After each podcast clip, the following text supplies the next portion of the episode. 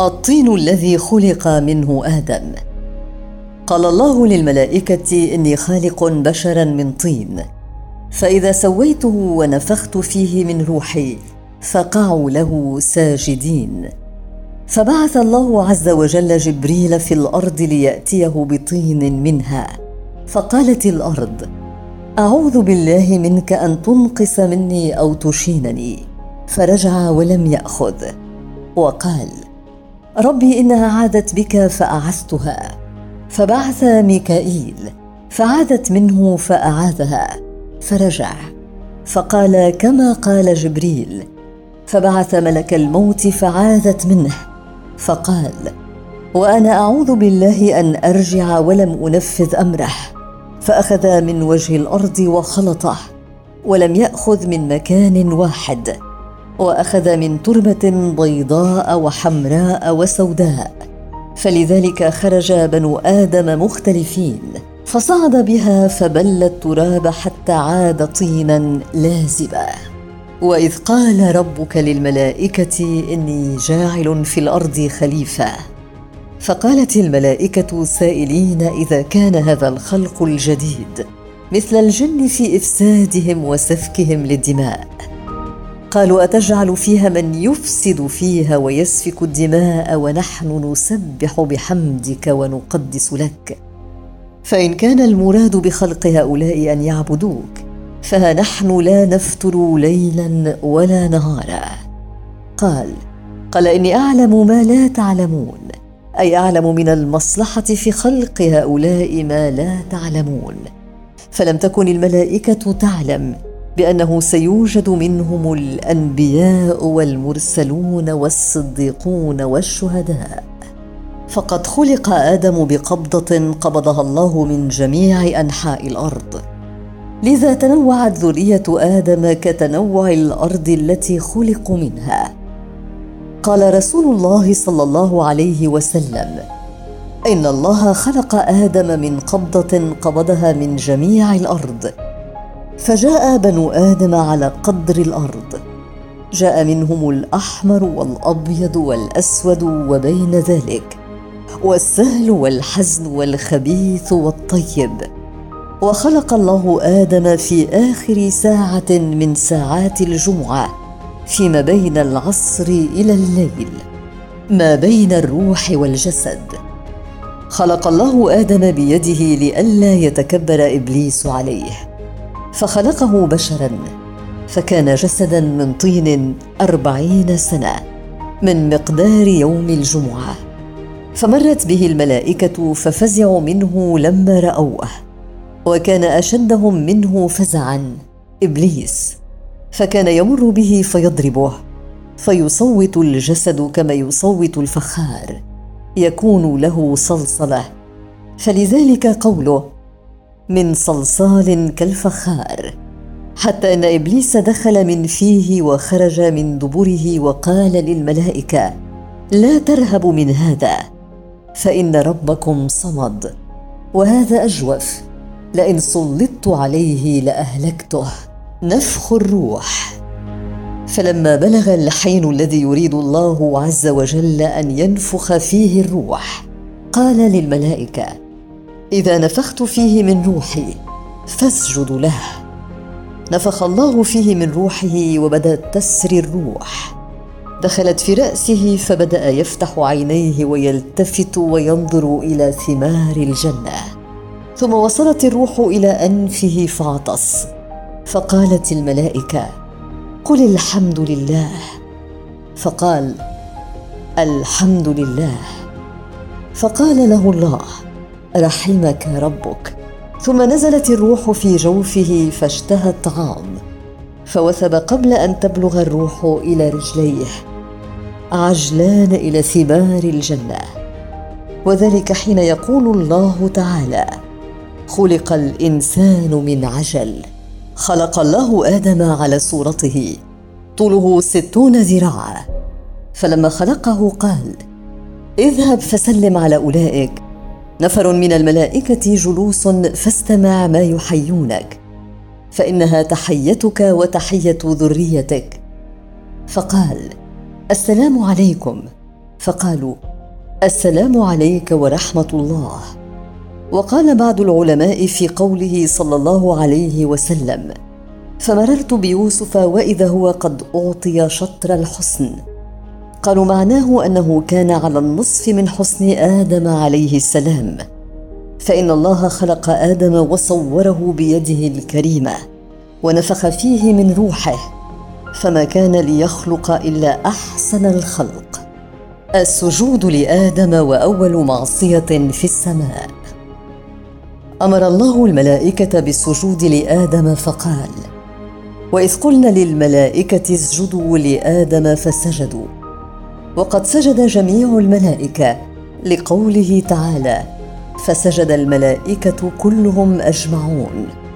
وكان سجودهم لآدم عليه السلام عبادة وطاعة لله وقربة يتقربون بها إليه. وهو لآدم تشريف وتكريم وتعظيم. سجد كل الملائكة إلا إبليس فهو لم يكن من الملائكة قط. بل كان إبليس من الجن الذين أسرتهم الملائكة فأخذوه معهم إلى السماء. وقد كرمه الله بأن رفعه وجعله معهم. فلما أمرت الملائكة بالسجود امتنع إبليس منه. فسجدوا إلا إبليس أبى واستكبر وكان من الكافرين. فقال له الله قال يا إبليس ما لك ألا تكون مع الساجدين. فرد إبليس قائلا أنا خير منه خلقتني من نار وخلقته من طين. فصدر الحكم الإلهي بحق إبليس جراء رفضه لأمر ربه بالطرد من الجنة. فقال تعالى قال فاهبط منها فما يكون لك أن تتكبر فيها فاخرج. إنك من الصاغرين. قال إبليس لربه رب أنظرني إلى يوم يبعثون. قال إنك من المنظرين. فهو يعيش إلى النفخة الثانية. وأعطاه الله ذرية من الشياطين كلهم تبع له ولحرب آدم وبنيه. قال فبما أغويتني؟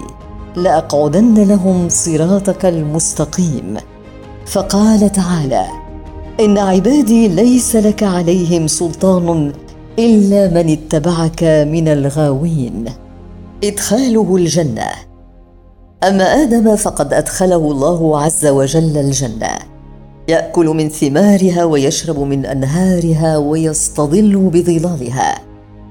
إن لك ألا تجوع فيها ولا تعرى وأنك لا تظمأ فيها ولا تضحى ورغم هذا كان آدم يمشي في الجنة مستوحشا.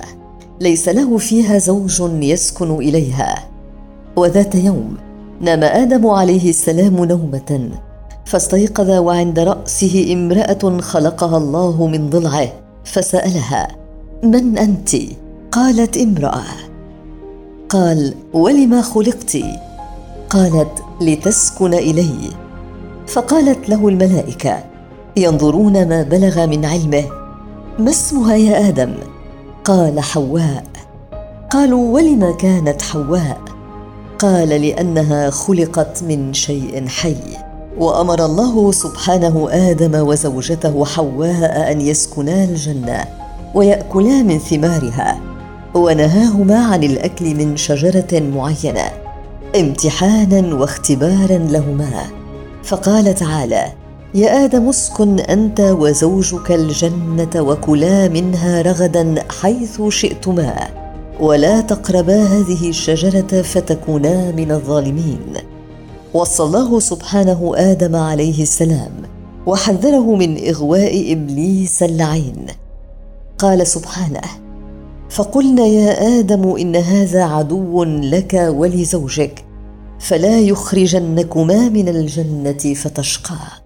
بداية التكليف الشجرة ووسوسة إبليس. فوسوس لهما الشيطان ليبدي لهما ما وري عنهما من سوآتهما.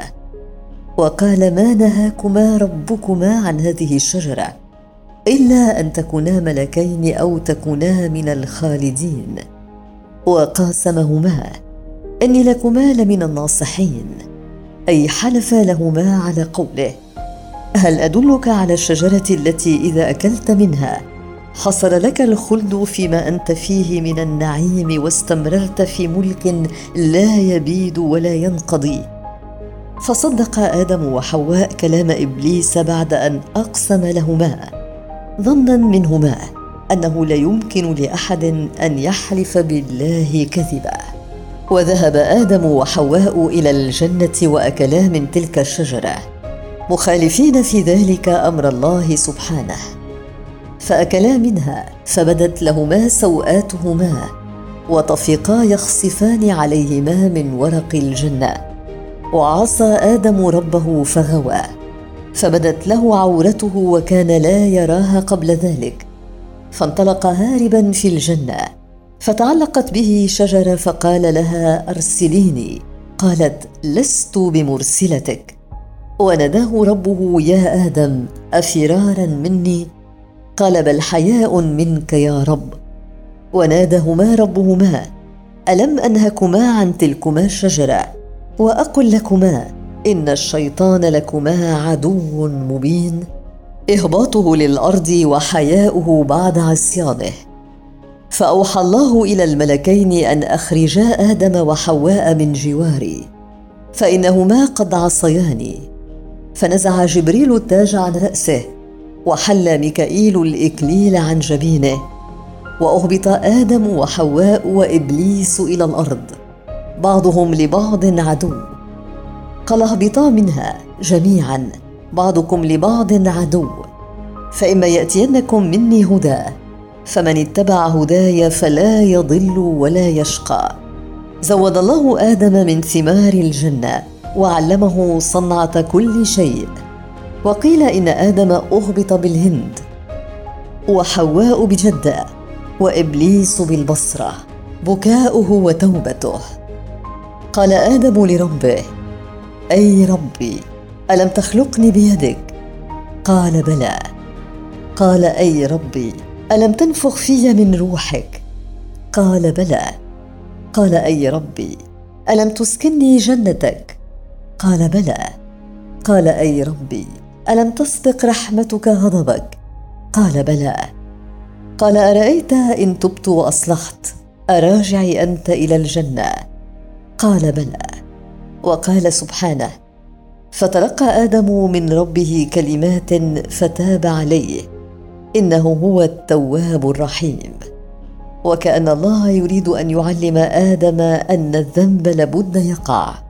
ولكن خير الخطائين التوابون. وقال عز من قائل وعصى آدم ربه فغوى ثم اجتباه فتاب عليه وهدى. عاش آدم وحواء في الأرض وتكاثروا. وبدأت الحرب الأزلية بين ذرية آدم عليه السلام وإبليس وذريته. لكن ما قصة أول معصية في الأرض؟ وكيف توفي آدم عليه السلام؟ ومن هو أول نبي بعده؟ هذا ما سنعلمه في الحلقة المقبلة إن شاء الله.